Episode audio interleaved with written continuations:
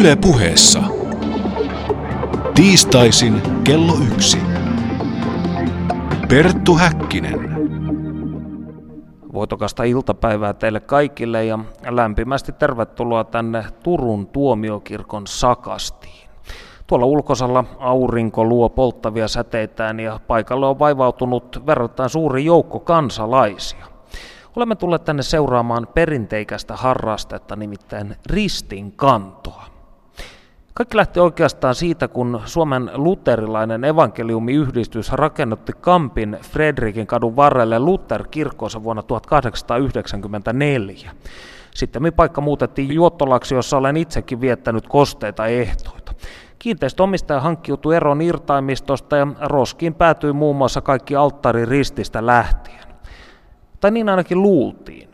Ristin nimittäin pelasti kirkon portaalta roskaläjästä vuonna 1994 Jukka Hildeen niminen pastori.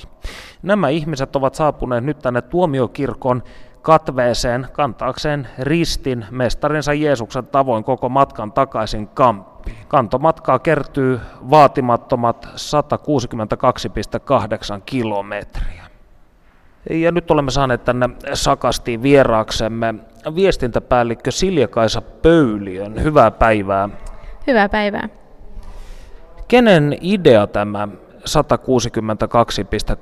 kilometrinen ristinkanto alun perin oikein oli?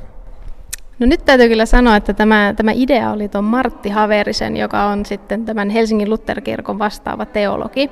Että tämä tuli häneltä semmoisena puolivitsinä alun perin, että, että mitä jos tuota se tälleen näyttävästi sitten kotiin. Ja, ja tota, ensin sille vähän naureskeltiin, mutta sitten kun me lähdettiin miettimään sitä, että, että mi, mitä me oikein halutaan kertoa ihmisille, miten me halutaan tulla tietoisuuteen, niin me, me mietittiin, että tämä on niin paras keino siihen, että tuodaan se oikein näyttävästi takaisin kotiin.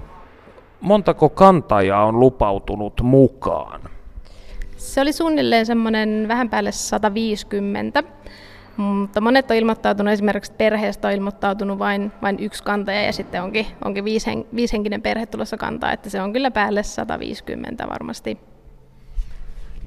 No mikä on kantajien sukupuolijakauma? Oletteko te tutkineet tätä?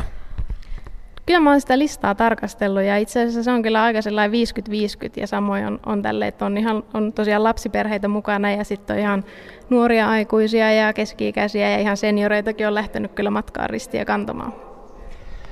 Mistä päin maata he ovat? Tämäkin on itse asiassa meille ollut tosi yllätys, että me ajateltiin, että tämä koskettaa eniten turkulaisia ja helsinkiläisiä ehkä tästä väliltä, mutta kauimmat kanteet on tullut Oulusta saakka. Sitten on Kuopiosta ja Seinäjoelta ja aika tälleen laajasti kyllä on, on ihmiset lähtenyt tähän mukaan. No pikaisella matematiikalla voisi laskea, että jotakuinkin yksi kilometri lankeaa jokaiselle tätä ristiä kannettavaksi, niin onko kaikilla ikään kuin sama matka vai onko tästä neuvoteltu? Tästä on kyllä itse asiassa neuvoteltu, että ihmiset on saanut itse valita, että minkä pituisen matkan heristiä kantaa, että lyhin on semmoinen kilometri, mutta kyllä pisimmät on, että siellä 10 kilometriä kannetaan ja nämä pidemmät pätkät on sitten öisin, että meillä on lähtenyt tämmöisiä ihan mahtavia tyyppejä mukaan, jotka keskellä yötä haluaa 10 kilometriä ristin kanssa kävellä tuolla Turun ja Helsingin välillä. Paljonko tämä kaunis artefakti painaa? Se painaa noin viitisen kiloa. Ja pituutta sillä on metri 90. Eli alkuperäiseen esikuvansa verrattuna se on kuitenkin huomattavasti pienempi onneksi. Kannetaanko tätä taukoamatta? Kyllä, sitä kannetaan ihan taukoamatta yö, yötä päivää ja tarkoitus olisi olla sitten Helsingissä sunnuntai-aamuna kymmenen aikaan. Ja sitten tämä risti lepäilee viikon Meilahdessa ennen kuin se kannetaan kotiinsa Erikin kadulla. Joo, kyllä näin on, että, että kun me ollaan sunnuntaina 10 aikaa Helsingissä, niin, niin Risti pysähtyy Meilahden kirkolle noin viikoksi odottamaan sitten Helsingin Lutherkirkon avajaisia, eli sitä, että se pääsee takaisin kotiinsa ja sitten lauantaina 14. päivä se kannetaan sitten takaisin, takaisin omalle paikalleen. No eniten minua tässä koko asiassa kiinnostaa ihmisten motiivit. Sinä olet keskustellut näiden halukkaiden kantajien kanssa, niin voitko avata vähän, millaisia motiiveja näillä ihmisillä on, minkä takia he haluavat tulla moottoritielle yöksi kantamaan ristiä? Se onkin tosi mielenkiintoinen kysymys. Ja tota, no monet on sanonut, että, että tämä on itse asiassa aika hullu juttu. Että, että he, tämä on niin hullu juttu, että he haluavat oikeastaan tähän osallistua. Ja monet on myös puhunut siitä, että se on ikään kuin tämmöinen pyhiinvaellus, että, että tota, ja ehkä siksi myös on, monet on varannut näitä niin kuin ihan yöllä näitä vuoroja, että haluavat yksin ristin kanssa kävellä tuolla keskellä, keskellä korpitaivalta, että, että ehkä, ehkä he, heillä on joku oma, omakin niin kuin prosessi siinä, että haluaa, haluaa mietiskellä ja hiljentyä se asian äärelle. Mikä on sinulle tämän matkan symbolinen merkitys? No, täytyy sanoa, että mua eniten on koskettanut tämä ristin tarina. Eli se, että, että tota, se on 1931 Hilding Ekelund on sen suunnitellut ja, ja tämmöiseen kirkkoon, mikä, mikä silloin veti paljon ihmisiä täyteen. Ja sitten pikkuhiljaa alkoi alko tota, kävijämäärät laskea ja, ja se kirkko ajautui tämmöiseen niin tyhjäksi, että siellä ei, siellä ei enää käynyt, käynyt ihmisiä. Ja, ja sieltä sitten äh, lähettiin tosi surullisen mieli ja oikeastaan vaan niin sammutettiin valot ja sinne jäi kaikki, kaikki kirkkotekstiilit tätä alttariristiä myöten. Ja sitten sitä alettiin rakentamaan yökerhoksi. Ja tota, nämä urakoitsijat, rakennusmiehet tuli sinne ja heitti kaiken jätelavalle, roskalavalle siihen, siihen tota kirkon eteen. Ja sitten ohikulkija tulee ja huomaa, huomaa kallisarvoisen ristin siellä jätelavalla ja poimii sen mukaansa ja on säilyttänyt sitä yli 20 vuotta. Niin se, se on minusta todella huikea ja ainutkertainen ja mun mielestä se, se kuvaa sitä, mitä, missä niin uskosta ja anteeksiannosta on kysymys, että koskaan ei ole, koskaan ei ole liian myöhäistä aloittaa alusta. No siihen oikeastaan seuraava kysymykseni liittyykin, koska elokuussa 2014 Facebookissa levisi kuva tämän kirkon tilossa sijainen ravintola Saint Helsingin asiakkaista pakarat paljaina. Niin uskotko, että tämä ristin paluu puhdistaa tästä kiinteistöstä kaiken sen synnin, mitä siellä on vuosien aikana harjoitettu? No me itse asiassa toivotaan, että nämä ihmiset, jotka, jotka tuota, tässä kuvassa pyllistävät, he on, he on erittäin tervetulleita myös, myös sinne kirkkoon nyt katsomaan, että, että, että minkälaista, minkälaista siellä täl, täl, tänä päivänä on. Ja tota, voihan se olla, että näistäkin, näistäkin ihmisistä, jotka on siellä silloin yökerhoaikana käynyt, he vaikka tavanneet, on joku pariskunta, joka on tavanneet siellä toisensa. Ja nythän he voi tulla, voi tulla sitten myös yhdessä sinne kirkkoon, kenties solmimaan avioliittoa tai muuta minä olen itse käynyt siellä muutaman kerran kostea iltaa viettämässä ja minä takaan, että kun kirkko aukeaa, tulen myös tarkistamaan, että miltä se näyttää näinä päivinä. Lämmin kiitos haastattelusta Siljakaisa Pöyliö. Kiitos paljon. Nyt pyhiinvaelluskirjan kirjoittaja Aki Sederberg kertoo Panu Hietanevan haastattelussa, mistä pyhiinvaelluksessa hänen kohdallaan on kysymys. Perttu Häkkinen. Helsinkiläinen kirjailija Aki Sederberg on kirjoittanut Pyhinvaellus-nimisen teoksen, jossa hän kertoo matkoistaan Intiaan ja Nepaliin sekä siitä, kuinka hän tutustui seudun uskonnolliseen perinteeseen. Oikein hyvää päivää Aki ja tervetuloa ohjelmaamme. Kiitos. Aloitetaan keskustelemalla reissujesi taustoista. Miksi suuntasit matkasi nimenomaan Intiaan ja Nepaliin? Öö, no suuntasin varmaan sinne sen takia, että olin siis perehtynyt eurooppalaisiin ja suomalaisperäisiin ää, pakanallisiin henkisiin uskomusperinteisiin, miten niitä nyt haluaa nimittää. Ja ää, niin mielenkiintoisia ja kiehtovia ja kotosan tuntuisia kuin nämä monet perinteet, ää, tai perinteiden jäänteet voidaan sanoa, ää, mitä meillä Euroopassa on, niin meiltä puuttuu ehkä ää, sellainen elävä perinne.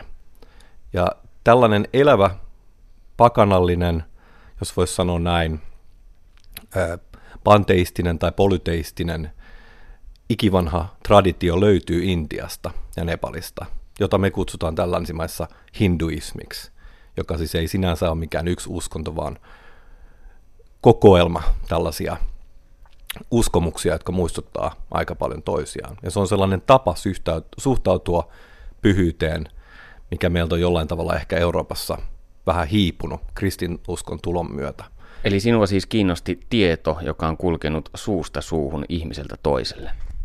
Kyllä tieto ja, ja tavallaan se, että miten voi, miten voi lähestyä tällaista elävää, että ei, ei se ole vaan niin tiedon tasolla, vaan että miten, miten tämä käytännössä voisi elää maailmassa. Tällainen erilainen suhtautuminen kuin ehkä tällainen jollain tavalla yltiö materialistinen suhtautuminen, mikä länsimaissa on. Kuinka monta matkaa olet tehnyt ja kuinka pitkään olet siellä viettänyt aikaa? ensimmäinen mun matka oli kolme kuukautta, missä mä matkustelin aika paljon etelästä pohjoiseen ja takaisin. Ja sen jälkeen mä oon tehnyt sinne erinäisiä, vähän niin kuin tällaisia täsmällisempiä matkoja, eli viettänyt enemmän tiettyä aikaa jossain paikassa. Mutta tämä mun kirjan, pyhiinvaelluskirjan matkat sisältyy tällaiselle vuosikymmenen ajalle. Ja oikeastaan siihen liittyy myös matkoja, jotka tapahtuu Intian ulkopuolelle, mutta kuitenkin Intian maailman sisällä. Eli tämä on sellainen niin kuin vuosikymmenen sukellus Intian maailmaan, joka tietyllä tavalla on loppunut, mutta ei kuitenkaan sitten koskaan lopu. Kirjoitat kirjassasi, että pyhä on Intiassa jatkuvasti läsnä, mutta länsimaalaisen ei ole helppo lähestyä sitä. Kerrotko hieman tästä lisää? Sehän on selvää, että meillä on hyvin erilaiset kulttuurit näin ulkokohtaisesti. Mutta kun menee Intiaan, niin sen kulttuurin rakentumisen myös niin kuin itsensä sisälle huomaa aika selvästi. Että se kulttuuri asettaa myös aika vahvoja rajoituksia, että mihin niin kuin ylipäätänsä voi lähteä mukaan tai haluaa lähteä mukaan. Tai sitten tietenkin on se, että kieli on iso muuri ja näin poispäin. Ja, ja sitten tosiaan uskomukset muokkaa tai luo meidän maailmaa. Mitä me uskotaan tavallaan luo meidän maailmalle sellaisen kontekstin tai, tai sellaiset linssit, jonka läpi me niin tarkastellaan kaikkea meidän ympärillä tai koetaan se. Niin meidän länsimainen maailmankatsomus on aika sellainen rajallinen tietyllä tavalla. Et meillä ei ole niin kuin, ö, otetta tähän pyhän koke- kokemiseen sillä lailla, kun ehkä Intiassa se on jotenkin niin osa arkipäivää. Entäpä sitten hindulaisuus? Jos mietit sitä, niin mikä siinä sinua viehättää? No siinä viehättää varmaan just tämä, että se on varmasti meidän, jos mä nyt sanon ihmiskunnan vanhimpia vielä elossa olevia ää, perinteitä, traditioita, jotka ei ole katkennut. Niiden, niiden jatkuva harjoittaminen ei ole katkennut sillä lailla kuin muut tällaiset pakanalliset uskomusperinteet on katkenneet. Eli vaikka, niitä on, vaikka ne on aikojen saatossa varmasti saastunut ja muuttunut ja, ja jotenkin vesittynyt siitä, mitä ne on joskus ollut, niin ne kuitenkin edustaa jonkunlaista jatkumoa, mikä on sitten mun mielestä se, mikä on siinä se kiinnostava ja tärkeä asia. Että tavalla, tavallaan siinä me nähdään, miten ikivanhat traditiot on vielä elossa nykypäivänäkin asti. Ja mulle oli tärkeää se, että mä katson niitä traditioita en jonain asiana, jonka mä voin adoptoida itselleni tai niin kuin ottaa, vaan sellaisen, sellaisena asiana, jota mä voin tarkastella ikään kuin peilin tavoin. Eli mä voin katsella itseäni sen perinteen kautta ja heijastella mun omaa niin kuin, henkistä maaperää ja sitä, että miten tämä voisi ottaa muotonsa Euroopassa tai Suomessa. Että miten mä voisin suhtautua tai nähdä nämä asiat selvemmin täällä. Tai kenties miltä Eurooppa näyttäisi, jos meillä olisi vielä yhtä elinvoimaisia perinteitä kuin niin sanottu hinduismi. Kirjasi sivuilta selviää, että erityisesti Shiva näistä hindulaista jumalista on puhutellut sinua vahvasti. Miksi juuri hän? No Shivahan on hyvin monta asiaa, mutta muun muassa hän on, hän on rikollisten, poliisien, taiteilijoiden, ulkopuolisten, kaiken maailman hiippareiden Jumala tavallaan, että, että tota, Shivahan ei katso niin ketään pahalla. Ja sitten jos mennään siihen, että mitä oikeastaan Shivalla tarkoitetaan, niin Shiva ymmärretään puhtaaksi tietoisuudeksi.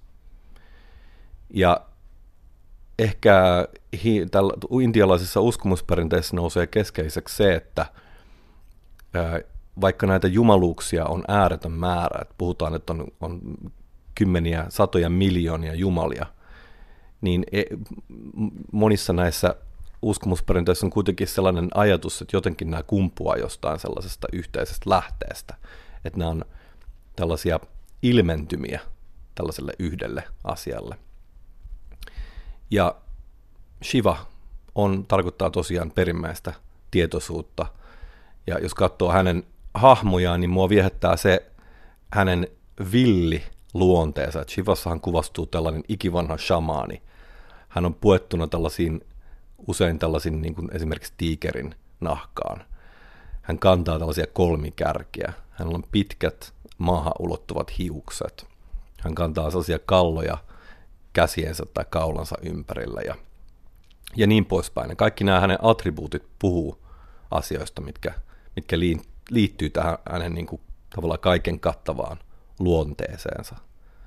Eli Shiva on sekä mies että nainen yhdessä muodossa ja, ja näin poispäin. Hän on eläinten Jumala, hän on ihmisen Jumala. Perttu Häkkinen. Sinun hengellisenä oppaanasi toimi mies nimeltä Baba Rampuri. Kuinka löysit tämän ihmisen? Millainen hän on? No se, että mä löysin Baba Rampurin, joka toimi siis mun tavallaan tällaisena oven avaajana maailmaan, mikä muuten olisi ollut mulle länsimaalaisena täysin suljettu maailma.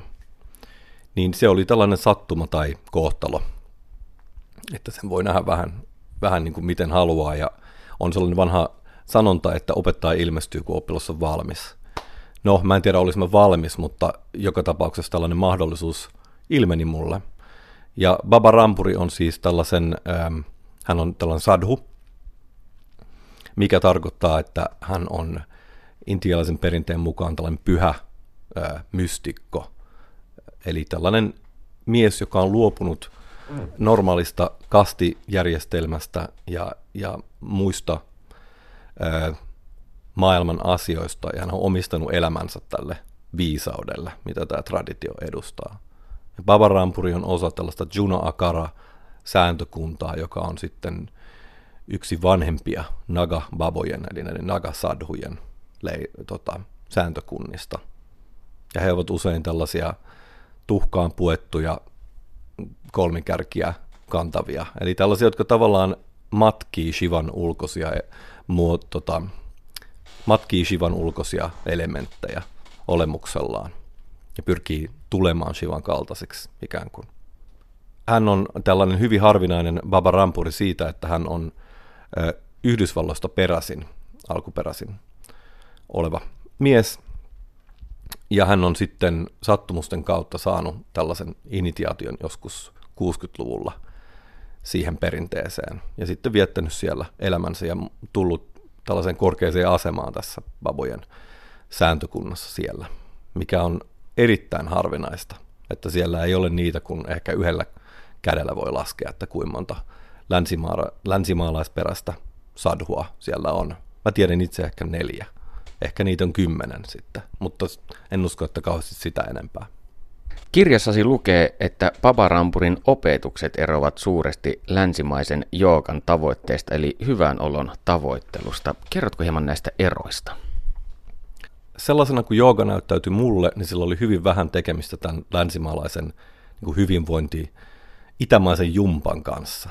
Että se oli enemmän tällainen, eh, jos nyt länsimaihin halutaan verrata, niin jotenkin alkemia tai tällaista hermeettistä perin, perinnettä muistuttava magian perinne. Että sillä ei ollut oikeastaan niin mitään tekemistä sen kanssa, mitä mä olin nähnyt länsimaissa joogan nimikkeellä kulkevan. Eli magian perinne on jooga. Keskustelit Papa Rampurin kanssa muun muassa siitä, kuinka eurooppalainen ihminen voi saada jotain irti kurun opetuksista. Kuinka ihmisen tulee hänen mukaansa etsiä tietoa? No hän painotti aina mulle sitä, että tärkeintä ei ole, että, että eurooppalainen tai länsimainen ihminen millään tavalla adoptoi mitään intialaista uskomusperinnettä tai alkaa tavallaan välttämättä edes palvomaan mitään intialaisia jumalia tai noudattamaan intialaisia sääntöjä tai tabuja tai mitään tällaista, vaan että hän havahtuu hänen omaan paikalliseen ympäristöönsä, mistä hän itse kumpuaa. Eli että hän katsoo ympärillänsä ja löytää sen pyhyyden. Nyt jos puhutaan tällainen symbolisesti, niin löytää paikalliset joki jumalattarensa ja metsähenkensä. Ja katsoo sisäänsä, että mistä se oma niin veri puhuu, eikä siitä, että mitä, mitä joku kuitenkin loppupeleissä vieraskulttuuri kertoo että se on se, mitä hän aina mulle painotti. Eli tämä palaa siihen peilivertaukseen, josta keskustelimme tämän haastattelun alussa. Ymmärsinkö oikein? Joo, kyllä palaa. Eli tämä on se analogia, on se avain periaatteessa tähän, tähän tota, kysymykseen. Tällainen suullisena perinteenä kulkeva tieto ei suinkaan ole ilmaista Intiassa, vaan siitä joutuu maksamaan opettajalle. Joidenkin mielestä tämä on huijausta tai vähintäänkin rahastusta. Mitä olet itse mieltä tästä? Se kuuluu ihan intialaisen kulttuurin, että tavallaan kaikesta joutuu maksamaan. Ja sitten jos ajatellaan, että mikä tässä elämässä oikeastaan on tärkeää, onko se materiaaliset esineet, onko se ruoka, kaikista näistä asioista me joudutaan maksamaan. Mutta entä sitten niin tieto tai jonkinlainen viisaus, niin meillä on jotenkin länsimaissa sellainen ajatus, että tiedon pitäisi olla ilmasta, mutta ei se ole ainakaan intialaisessa perinteessä ikinä ollut ilmasta. Että kyllä siitä niin kuin joutuu niin kuin joka asiasta maksamaan, jos haluaa, että sen tiedon välittäjä on joku tällaisen perinteen niin kuin edustaja. Tässä on näkemyseroja tavallaan, että tätä tietoa ja tämänlaista tietoa, mistä me nyt ehkä puhutaan, jonkinlaista niin kuin vähän esoteerisempaa tietoa, niin sitä on pidetty niin korkeassa arvossa, että, että sen takia on ajateltu, että pitää nähdä niin kuin vähän vaivaa, sen, sen takia joutuu ehkä tekemään jotain uhreja tai uhrauksia jollain tavalla. Ja myös se, että sen ihmisen, joka tämän tiedon välttää, niin sen pitää katsoa, että tämä, että tämä ihminen, jolle tämä tieto annetaan, niin on jotenkin sen tiedon arvonen. Eli jos on joku ärsyttävä tyyppi tai joku maanvaiva tai joku, joka ei ymmärrä sitä tietoa tai, tai tee sillä tiedolla mitään hyvää, niin sitten kaikki vaan tuhlaa aikaansa tavallaan helmiä sijoille. Intiasta löytyy monenmoista huijaria. Mistä kaltaisesi länsimaalainen sitten pystyy tunnistamaan aidon pyhän miehen? No tässä mä voisin nyt jotenkin lainata Baba Rampuria joka, jolta mä kysyin tätä samaa asiaa, että mistä länsimainen ihminen tunnistaa huijarin tai helppoheikin, niin äh, hän sanoi, että älykkäät ihmiset tunnistaa oikein opettajan ja ehkä vähemmän älykkäät ei tunnista. Ja näin se tulee aina olemaan. Ja ne vähän tylsemmät mielet sitten saa ansionsa mukaan, että ei hän ollut kauheasti niin sympatiaa näitä kohtaan, että se on vähän tällainen, niin kuin sun pitää itse osaa valita ja katsoa. Kirjassasi matkustat myös Ruotsiin, jossa olet mukana initaatiossa. Mitä siellä oikein tapahtui? Mihin sait vihkimyksen? No mä sain eräänlaisen vihkimyksen tähän Baba Rampurin edustamaan ää, esoteeriseen vanhaan oppiin. Ja niin kuin mä sanoin, että nämä mun matkat sisälsi sekä Intian että sitten tavallaan Intian maailma, mutta Intian ulkopuolella. Niin tämä oli tällainen retriitti, mikä tapahtui ää, Ruotsin maaseudulla keskellä ei mitään. Ja siellä sitten syvennyttiin vähän pitemmän aikaa tähän perinteisen tiedon maailmaan, joka oli tavallaan tällainen ed- niin kuin edellytys, johon tämä initiaatio sitten rakentui. Ja tämä initiaatiohan merkitsee vain alkua, että se ei ole mikään loppu kohta, tai se ei ole mikään niin kuin määränpää sinänsä, että se on ainoastaan sellainen äh, tavallaan yhteys tai side, joka luodaan siihen perinteeseen, jolloin sä tavallaan tulet jollain tavalla osalliseksi tai osaksi tätä maailmaa virallisesti. Ja se tapahtuu tavallaan todistajien läsnä ollessa. Kirjasi viimeinen kappale käsittelee viimeistä rituaalia, eli osallistumistasi Kump Melaan. Mikä on tämä Kump Mela? Kummela on maailman vanhin, suurin ja laajin jonkinlaisen uskonnollisen, henkisen tai maagisen tarkoitusperän takia vietettävä juhla, festivaali. Ja jos kaikki tietää tämän Star Wars-elokuvan kohtauksen, missä menee sinne missä tota, joku menee sinne se outo baariin, jossa soittaa sellainen outo bändi, ja se on kaiken maailman olioita ja muita. Niin se on vähän niin kuin se kertaa niin kuin 60 miljoonaa. Et se on sellainen niin kuin satukirjamaailma, mikä on jotenkin selvinnyt tähän päivään asti. ja, ja joka on siis tosiaan näin tosi ihmeellinen ja tällainen satumainen. Ja siellä on sitten tarkoitus, että ö, pyhiinvaltajat, jotka sinne saapuu, niin kylpee aina sitten tällaisena oikeana päivämääränä. Että se on tällaisia tiettyjä päiviä, joina katsotaan, että taivaasta tulee tällaista amrit-nimistä substanssia, eli tällaista kuolemattomuuden eliksieriä, ja sitten ihminen uppoutumalla tähän Gangan jokeen saa sitten osan tätä amrit maagista eliksiiriä. Niin tämä on kummela, ja, sen, ja se järjestetään neljässä eri paikassa Intiaa. Öö, oliko se nyt kuuden vuoden välein. En ihan muista, miten se meni. Mutta se on tällainen suuri, suuri juhla. Ja paikalla on käsittääkseni miljoonia, jopa kymmeniä miljoonia ihmisiä. Joo, mun käsittääkseni ähm, 2012 Kummelassa oli jotain yli 60 miljoonaa ihmistä. Ja tämähän siis tapahtuu muutaman kuukauden aikana. Tämä festivaali, että kaikki ei ole välttämättä siellä samaan aikaan, mutta kyllä se niinä päivinä tiivistyy ja siellä on kymmeniä miljoonia ihmisiä ja on sanottu, että tämä näkyy taivaalta, tota, avaruudesta asti tämä ihmismäärä, mutta sitä mä en ole kyllä, en ole varmaan se totta, mutta se kuulostaa ainakin sellaiselta, miltä se tuntuu siellä, kun on keskellä sitä sykkivää massaa. Sinun kohdallasi tämä kummela ei kuitenkaan edennyt suunnitelmien mukaan, koska isäsi siirtyi silloin niin sanotusti ajasta iäisyyteen. Kirjoitit kirjassasi, että isäsi kuolema on sinun kummela. Kerrotko tästä? Öö, no, sanotaan näin, että Ernst Hemingway sanoi, että kirjoittaja ei puhu, vaan se kirjoittaa. Ja jotkut asiat on sellaisia, mitä mun on hyvin vaikea jotenkin kertoa jälkeenpäin tällaisessa haastattelussa lyhyesti pähkinänkuoressa.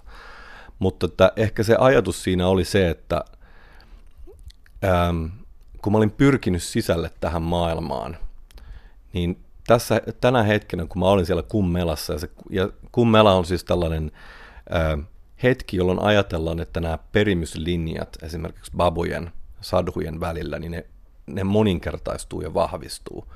Eli siteitä vahvistetaan ja uusia oppilaita syntyy, ja se on tällainen niin kuin räjähdysomainen yhdistyminen. Samalla se on tällainen hetki, jolloin siteitä katkaistaan tavallaan niin kuin menneeseen maailmaan ja muuhun, ja sitä pidetään tällaisena suurena elämän ja kuoleman juhlana, että monet sadhut tulee kummelaan kuolemaan. Ja sitten ne kuoleekin siellä hyvin tällä ylimielisesti, niin kuin jotkut sadhut tekee, eli ihan vaan niin kuin vittuulakseen, niin valitsee oman kuolin hetkensä ja sitten kuolee ja sitten niiden tota, meditaatioasennossa istuvia ruumiita roudataan ympäri siellä katuja ja leirejä, että se on, on tällainen elämän ja suur, äh, kuoleman, se on tällainen elämän ja kuoleman suuri kulminaatiopiste ja juhla.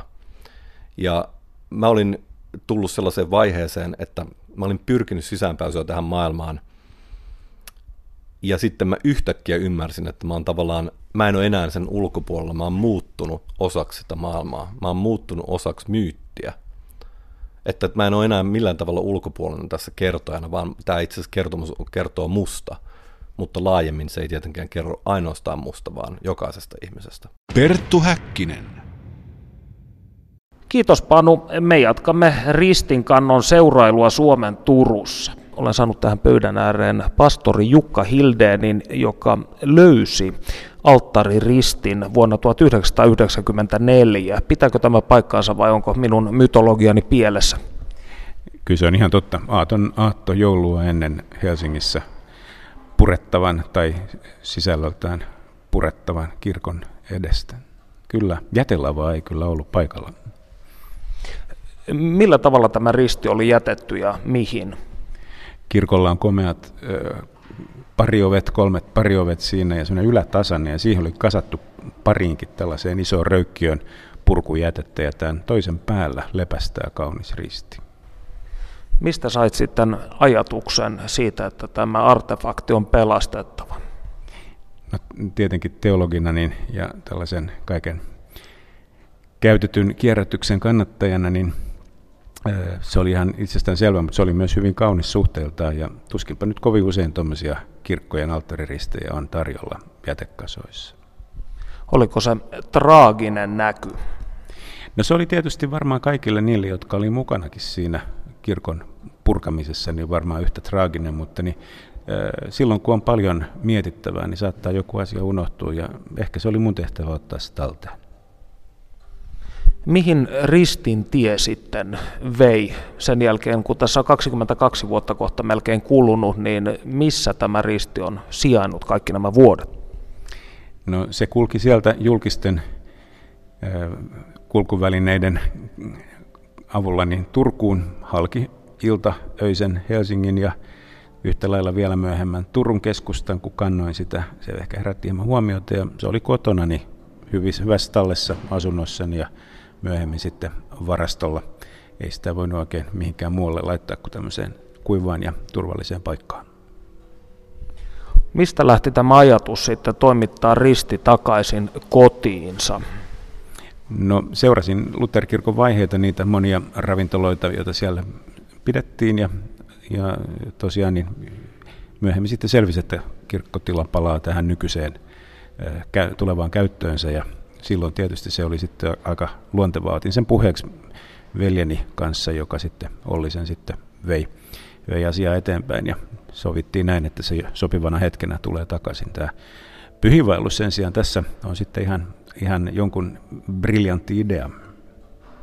Miten suhtaudut tähän 162,8 kilometrin ristinkantoon? No siis se ei ole nykyään kovin populaari idea tämä, että jokaisella on oma ristinsä. Ja kuitenkin elämä on itse asiassa aika monitahosta. Ja, ja mun mielestä on hyvä, että se jotenkin nousee tätäkin kautta esiin se ristin teologia, sellainen elämän säröisyys ja, ja jokainen varmaan ehtii siinä miettiä, vanhat apostoliset isät oli tämmöisen kävelyn kannalla ja he olivat sitä mieltä, että silloin kun ihmisellä on tällainen ikään kuin siinä tehtävää kävellessään, niin hän pystyy keskittymään sitten niihin olennaisiin asioihin mielessään ja jotakin sellaista tässä varmasti on kyseessä. Monissa maissa on tällaista Jeesuksen seuraamista ja harjoitetaan ihan kunnollakin esimerkiksi Filippiineillä, monissa latinalaisen Amerikan maissa, niin onko Suomessa tällaista ristinkantamisen perinnettä oikeastaan? No esimerkiksi tässä tuomiokirkossa hän oli, oli tuosta, pysty kiertämään kirkon ja tuosta eteishallin läpi kulkemaan keskiajalla. Eli siis tämä on ihan tälläkin paikalla, missä ollaan, niin sitä on vastaavaa harrastettu siis tätä tämmöistä kulkue prosessio teologiaa, mutta tuota, kaiken kaikkiaan niin kyllä mä olen sitä mieltä, että niin jokaisen kristityn elämässä tämä imitaatio Kristi on ihan Kristuksen elämän jälki, jäljissä kulkeminen niin kuuluu jokaiselle.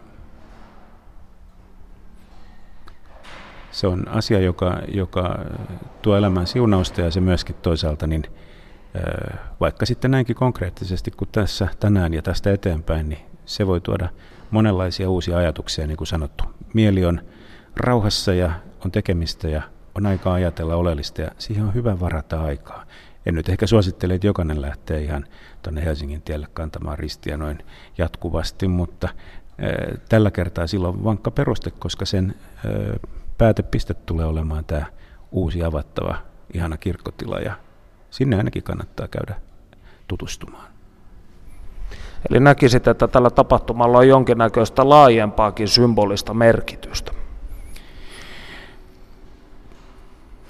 Mun mielestäni tämä on ihan siunauksellinen asia ja, ja tuota noin, niin vaikka nyt en ollutkaan satunnainen ohikulkija, koska en sattumaan uskon, niin tuota noin, mun mielestä se oli joka tapauksessa, niin se oli semmoinen johdatuksen paikka ja, ja mä toivon, että sillä todella on siunausta monille, jotka voi löytää sinne Kristuksen jäljille. Tiedätkö tästä rististä ja sen taustasta enempää? Kuka tämän artefaktin alun perin on tehnyt? No siis Helsingin kirkkotila, sehän uudistettiin, se oli tämmöinen kertaustyylinen rakennus ja sitten noin 40 puolen, vajan puolen vuosisataa sen jälkeen siitä tuli tämmöinen iso 230-luvun klassi, uusklassistinen funkkistyylinen rakennus ja siis tämä Hilding Ekelund, joka on hyvin taitava ja tunnettu suomalainen arkkitehti, niin hän on sen hyvinkin varmasti suunnitellut 30-luvun alussa ja se on, siinä näkyy noissa suhteissa se ja se on tyylikäs pronssattu reunustus ja matta musta, se on kaunis esine sinänsä. Ei se ole yhtään ihme, että se siellä kiinnitti huomiota. No mainitsit tuossa aiemmin, viittasit tähän kuuluisaan vanhaan sanontaan, että jokaisella meistä on oma ristimme kannettavana, niin mikä on sinun ristisi? Jaa, mä luulen, että mä, mä olen pastori, että mä olen kirkon työssä, niin mä luulen, että niin siinä on ihan, ihan monenlaista kannettavaa, mutta se ei tarkoita sitä. Ehkä se on se, että, että mm, on kuitenkin tärkeä selvitä päivästä toiseen. Ja kyllä mä uskon, että niin e, se ristin kantaminen helpottuu siitä, kun tietää, että ole yksin. Että Kristus kulkee sun kanssa. Eli on osallinen johonkin itseään suurempaan. Siitä ihan varmasti on, on kristitty elämässä aina kysymys. Kyllä, siis sä oot osa suunnitelmaa tai sä olet osa, osa johdatuksen ajatusta ja, ja sä, jokainen meistä on Jumalan ihme ja meistä voi jokainen pitää myös itseämme niin pienestä pitää niin Jumalan silmäteränä. Mitä sinä uskot, että tämä matka heille tulee antamaan? No mieti varsinkin niitä yöllisiä taipaleita jotenkin noin yhtäkkiseltä kysyt ja, ja, ja ajattelin, että se ainakin tulee olemaan aika, aikamoisen sellainen mietityttävä pätkä. Tosin tuskin ilmeisesti kukaan ihan yksin siellä liikkuu, vaan siinä on huoltoa ja apua tarjolla, mutta joka tapauksessa yksin sä oot aina omien ajatustesi kanssa, vaikka olisit kenen seurassa eläisit tai asuisit, ja yksin me ollaan myöskin Jumalan edessä aina, lopun, lopun, loppujen lopuksi varsinkin, niin mä oon sitä mieltä, että siinä voi tulla hyvin semmoinen hedelmällinen tilanne. Se voi, toivottavasti se on siunaukseksi jokaisen, jokaisen kantajan elämässä ja monelle muulle yhtä lailla, joka siitä kuulee. Tässä ohjelmassa olemme keskustelleet monien eri ihmisten kanssa pyhiinvaelluksesta ja sen psykologisesta merkityksestä, niin mikä sinun mielestäsi on pyhiinvaelluksen ydin?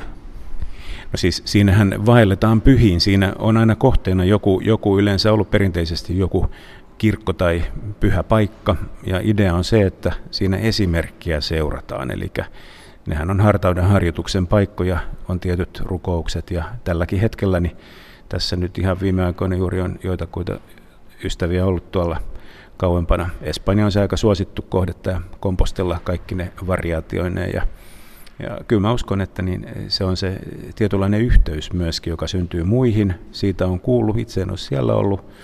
Ja toisaalta sitten yhteys Jumalaan, koska ne, ne hyvin selvästi on, kohdentuu nämä matkat kuitenkin juuri siihen myöskin hartauden harjoitukseen. Ja tietty kotiin paluun teemahan kristinuskossa on alati läsnä. Kieltämättä joo. Tämä vaellus on, on kahden maan kansalaisuutta koko ajan, eli koskaan ei lopullisesti ole vielä niin kuin tässä maailmassa niin kotona ehkä kuitenkaan. Kiitos haastattelusta Jukka Hildeen. Kiitos sinulle. Mutta onko Suomessakin ollut palanen Jeesuksen ristiä? Siitä kertoo meille Helsingin yliopiston yleisen teologian professori Jyrki Knuutila. Perttu Häkkinen. Turun ja Hämeen linnat yhdistävä Hämeen härkätie oli keskiajalla tärkeä väylä kauppiaille, mutta siellä liikkuvat myös pyhinvaeltajat, joiden matkoilla oli hengellinen päämäärä. Helsingin yliopiston käytännöllisen teologian professori Jyrki Knuutila on kirjoittanut Hämeen härkätien kirkkojen pyhimyskultista ja pyhinvaeltajista 1400-luvulla. Kyseinen teksti on julkaistu Suomalaisten pyhin vaellukset teoksessa, joka oli vuonna 2015 Tieto Finlandia-palkinto ehdokkaana. Lähdetään liikkeelle pyhimyskultti-termin määrittelystä. Mitä se tarkoittaa? Tämä sana kultti tässä yhteydessä voitaisiin suomentaa sanalla kunnioitus. Eli se on kysymys on pyhimysten kunnioituksesta – Eli siitä, että ihmisillä oli oma suojeluspyhimys ja tänä päivänä, jos ajatellaan katolista maailmaa esimerkiksi, niin siellä ihmisillä on oma suojeluspyhimys, jolta pyydetään esirukouksia ja sitten jonka, jota esittävän veistoksen tai maalauksen edessä käydään sitten rukoilemassa – hiljentymässä ja tämä on tätä tämmöistä kunnioitusta. Arvioiden mukaan Turun hiippakunnassa oli 1400-luvulla 147 kirkollista rakennusta. Mitä me tiedämme tänä päivänä näihin paikkoihin suuntautuneesta pyhiin vaeltamisesta? Kaikki nämä kirkot olivat omistetut eli vihityt jollekin tietylle pyhimykselle. Nämä pyhivaellukset, niitä tehtiin kolmesta syystä. Ensimmäinen syy oli se, että, että ihmiset todella halusivat kunnioittaa tätä suojeluspyhimystään, eli, eli olivat, kokivat, että tämä suojeluspyhimys oli auttanut heitä rukoilemalla näistä asioista, mitä he olivat pyytäneet tätä pyhimystä rukoilemaan Jumalan edessä ja halusivat siitä käydä kiittämässä tai sitten vaan ihan kunnioittamassa, että, että pyhimys on, on heitä auttanut. Sitten toinen asia oli se, että he halusivat, saivat esimerkiksi hyvin vakavan, heillä oli joku vakava sairaus, ja kävivät siitä sitten rukoilemassa tätä pyhimystä, että pyhimys rukoilisi heidän puolestaan Jumalaa ja pyytäisi, että Jumala parantaa heidät. Sitten he saattoivat olla lähdössä vaaralliselle matkalle ja pyysivät tälle matkalle siunausta, sama, samaa reittiä, eli, eli esirukous pyhimykselle ja pyhimysrukoille asiasta Jumalan edessä.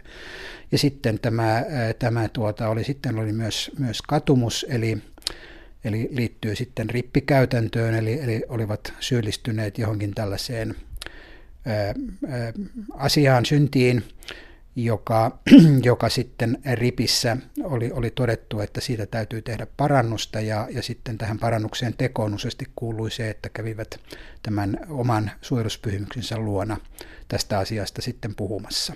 Ketkä tuohon aikaan harjoittivat pyhinvaeltamista? Oliko se koko kansan toiminta, johon osallistui yhtä lailla rahvas kuin varakkaampikin väki? Se oli siis näin rahvaan osalta varmasti ihan nämä käytännön syyt vaikuttivat sen, että liikuttiin siihen lähellä olevaan kirkkoon, missä tämä oma, oma pyhimys oli ihan kotikirkkoon. Mutta sitten siis todella kauppiaat, sotilaat, aateliset. Ja sitten kirkon piirissä oli näitä tällaisia näitä kerjäläisjärjestöjä. Suomessahan meillä oli dominikaanit ja fransiskaanit, jotka liikkuivat, nämä, nämä veljestön jäsenet, veljet liikkuivat sitten ympäri Suomea ja, ja he harjoittivat myös tätä, tätä pyhinvaellusta. Meillähän on sitten tiedossa myös asiakirjoissa, että siis aivan ulkomaita myöten tuli näitä tällaisten erilaisten järjestöjen, muidenkin kuin näiden dominikaanien ja, ja, ja fransiskaanien edustajia, jotka liittyivät sitten Suomessa näissä. Että, että kyllä, kyllä se, se oli se liikkuminen aika yleistä ja, ja yleensä nämä paikat, joita nämä, nä, nä, nä, nä, olivat näiden pyhinvaellusten kohteena, niin ne olivat, jos tätä nykysanaa käytetään logistisesti, eli helposti saavutettavissa sen aikaisen tieverkoston ä, avulla. Perttu Häkkinen. Yksi pyhimyskultti ei liittynyt ihmiseen, vaan niin kutsuttuun pyhän ristiin, jonka uskottiin perimätiedon mukaan sijainneen Hattulan pyhän ristin kirkossa. Mikä on tämä pyhän ristin legenda? Pyhän ristin legenda on se, että ensimmäisillä kristillisillä vuosisadoilla, kun sitten Rooma oli hajonnut ja se pää, pääpainopiste siirtyi sitten Konstantinopolin, eli siis nykyisin Istanbuliin. Ja siellä oli tämä keisari Konstantinus Suuri, ja hänellä oli äiti Helena, joka oli hyvin uskonnollinen ihminen, näin kerrotaan. Ja hän teki sitten tällaisen pyhiinvaellusmatkan, eli sitähän käytetään myös sanaa toivioretki, liittyen juuri näihin, näihin kaikkiin erilaisiin toiveisiin, terveyteen, paranemiseen, myös sielun pelastukseen näihin liittyviin asioihin. Niin hän teki, teki Jerusalemiin ja sieltä hän löysi sitten eräästä luolasta kolme ristiä, ja hän uskoi, hän oli muistaakseni näin, että oli unessa saanut tiedon, että siinä on kysymys todella Kristuksen rististä, ja sillä ristillä tehtiin sitten kokeita sillä tavalla, että, että kun siihen yksi sairas ihminen koski, niin hän parantui ja, ja näin, ja oli muitakin tämmöisiä, niin ne kokeiden perusteella sitten Helena ja hänen, hänen lähellään olevat ihmiset vakiuttuivat siitä, että se on pyhä risti, ja se vietiin sitten eteenpäin, ja siitä sitten irrotettiin näitä palasia, ja nämä palaset sitten levisivät ympäri Eurooppaa ja sitten yksi näistä palasista tämän uskomuksen mukaan olisi ollut tuolla, ää, tuolla Hattulassa. Pidetäänkö tätä pyhän ristin myyttiä historiallisesti luotettavana? No ei tietenkään siis tämän, että tätä minkä kerroin, niin tätähän ei voida todistaa. Se on siis tämmöinen legendakertomus. kertomus mutta enemmänkin se kertoo siis siitä uskosta, eli, eli siinähän on takana laajemminkin tämä, että miksi tarvitaan näitä reliikkejä. että katolisilla ja myös ortodokseilla ne ovat erittäin tärkeä, niitähän on jokaisessa kirkossa tämmöinen reliikki ja, ja nimenomaan sen pyhimyksen reliikki, jolle tämä kirkko on vihitty eli omistettu. Ja nämä relikit olivat sellainen kouriin tuntuva konkreettinen osoitus siitä pyhästä, tai tässä tapauksessa todella niin kuin tässä mainittiin, niin ei ole kysymys ihmisestä tai enkelestä, vaan, vaan esineestä, eli, eli tämä tavallaan käytetään sanaa pyhä muisto.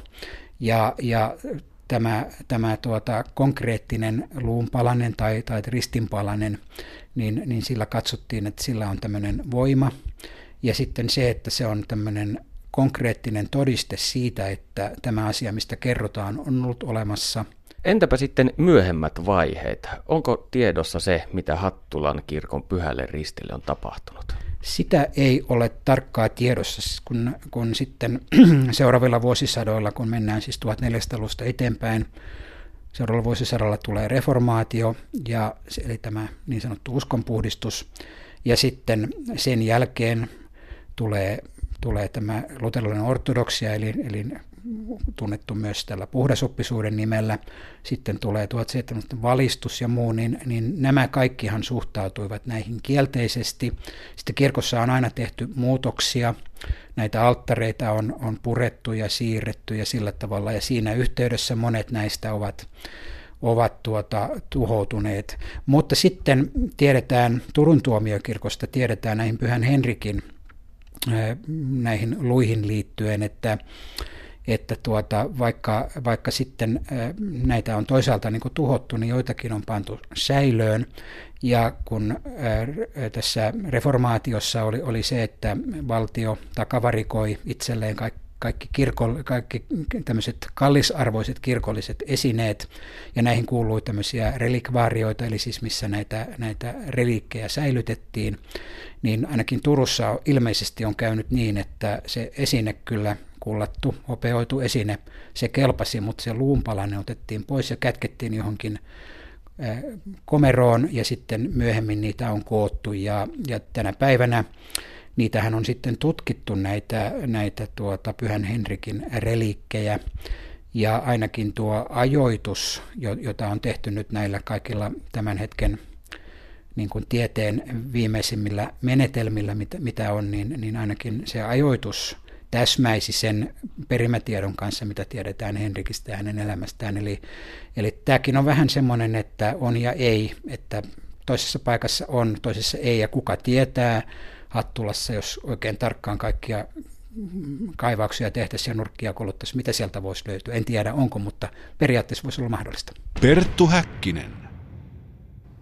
Kiitos Panu. Me jatkamme ristinkannon seurailua Suomen Turussa. Ja nyt olemme saaneet tänne haastateltavaksi Ristin ensimmäisen kantajan, 19-vuotiaan teologian opiskelija Elli Pellonperän. Tervetuloa haastatteluun. Kiitos. Sinä olet ensimmäinen kantaja tällä 162,8 kilometrin matkalla. Mitkä ovat tunnelmat? No vähän nyt alkaa jännittää. Ei se kantaminen varmaan hirveän vaikeaa on, mutta on siinä silti omat jännitysmomentit. Miten sinä päädyit tähän mukaan? Mä käyn noissa Sleyn opiskelijailloissa EOlla ja siellä sitten kerättiin vähän tämmöistä porukkaa tänne kantamaan ristiä. Ja mä ajattelin, että olisi aika hauskaa. Kuinka pitkän matkan sinä kannat? Varmaan joku suurin piirtein kilometri nyt alkuun. Mitä, mitä tämä ristin kantaminen sinulle merkitsee? Tämä on niin kuin pyhiinvaellus. Se on aika jännää saada osallistua tämmöiseen kaupunkipyhiinvaellukseen. Se on aika hienoa, että, että yhdessä, yhdessä kannetaan risti takaisin sen omalle paikalle. Hmm. Mikä pyhiinvaelluksen merkitys sinulle sitten on? No se on, että saa, tässä seurataan Jeesusta. Ja nyt saa tälle aika, aika, aika konkreettisesti, nyt, nyt kävellään ristin kanssa. Mm. Millaisia tunteita sinä uskot, että tämä tulee sinussa herättämään? No nyt jännittää ja sitten myöhemmin varmaan tuntuu, tuntuu aika hienolta. Tämä on, on aika kaunista jotenkin. Mm. Varmaan, sitten on varmaan hyvä mieli, kun on pitkän matkaa tuolla jaksanut kävellä ristin vieressä.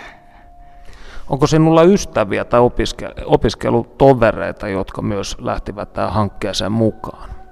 Joo, joo, tuolla on kirkon ulkopuolella kavereita ottamassa ja huomennakin meillä on EO-porukalla kerättiin yksi autollinen ihmisiä ja mennään sitten kantamaan. Ja tehdään vielä eväsretki sen jälkeen. Oletko sinä muuten harrastanut pyhiinvaelluksia tai suunnitellut lähteväsi esimerkiksi Espanjaan, kuten niin monet muut kristityt tekevät? No, no en kyllä.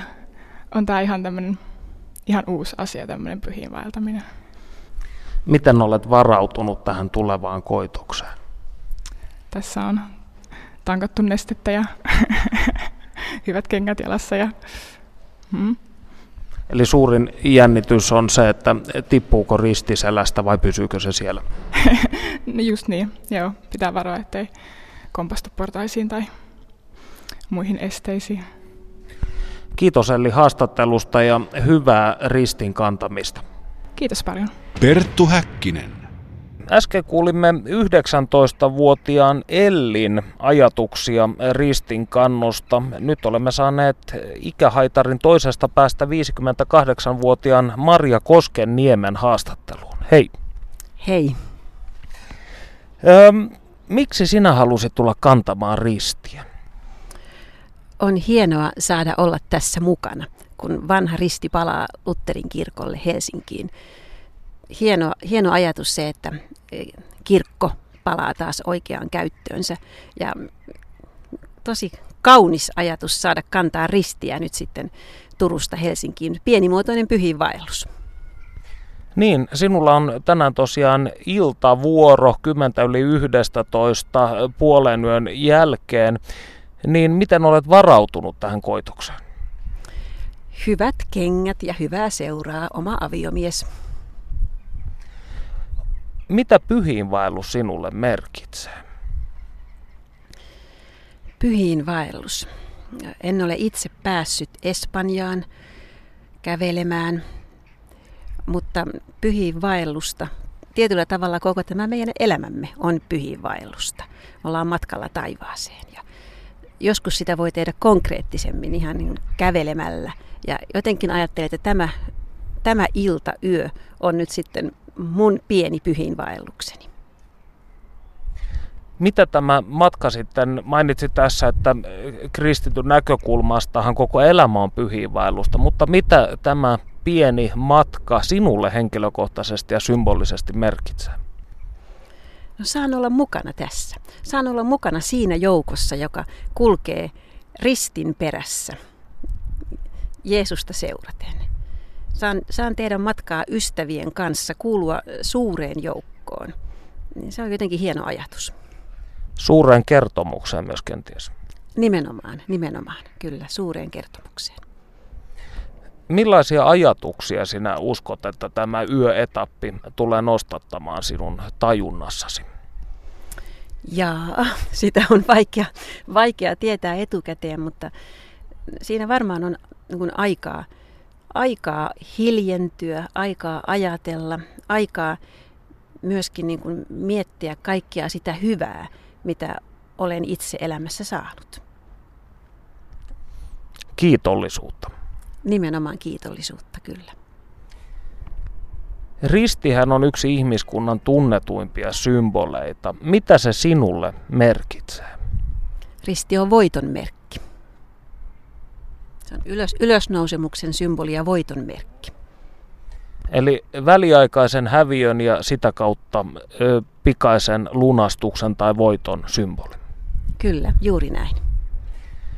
Onko mitään viimeisiä sanoja tässä ennen kuin ryhdyt koitokseen? Oli hieno hetki tuossa äsken tuomiokirkon edessä. Siinä oli hyviä lauluja, hyvä puhe ja hyvä yhdessä yhtyä rukoukseen. Jotenkin tuntuu hienolta, että saan olla tässä mukana. Lämmin kiitos haastattelusta, Maria. Kiitoksia. Perttu Häkkinen. Tuntuu jotenkin hirmu hyvältä se ajatus, että tämä kotimatka Ja niin lähtee Risti kotomatkalleen ilta-auringon säteiden loimussa Ellin vakaiden olkapäitten kannattelemana. Minä olen Perttu Häkkinen ja päätän lähetyksen Suomen Turusta tähän. Kuunnellaanpa loppuun vielä saatesanoiksi pastori Timo Nisulaa, joka kertoo, mistä ristin symboliikassa on loppujen lopuksi oikein kysymys. Ensi viikko. Miksi kristitylle risti on elämän puu ja ainoa toivo? Mä tahdon vastata sulle kysymyksellä. Jos sinun pitäisi kuvitella selkääsi reppu, jossa hartioitasi ja ajatuksiasi painaisivat monet kuormat, millaisia nuo taakat olisivat? Mitä sinun reppuusi olisi pakattu? Mikä painaa elämääsi eniten? Kysyn vielä toisen kysymyksen. Miltä sinusta tuntuisi, jos tulisi joku, joka sanoisi, minä otan ne. Sinu ei tarvitse kantaa niitä enää. Anna taakkasi minulle.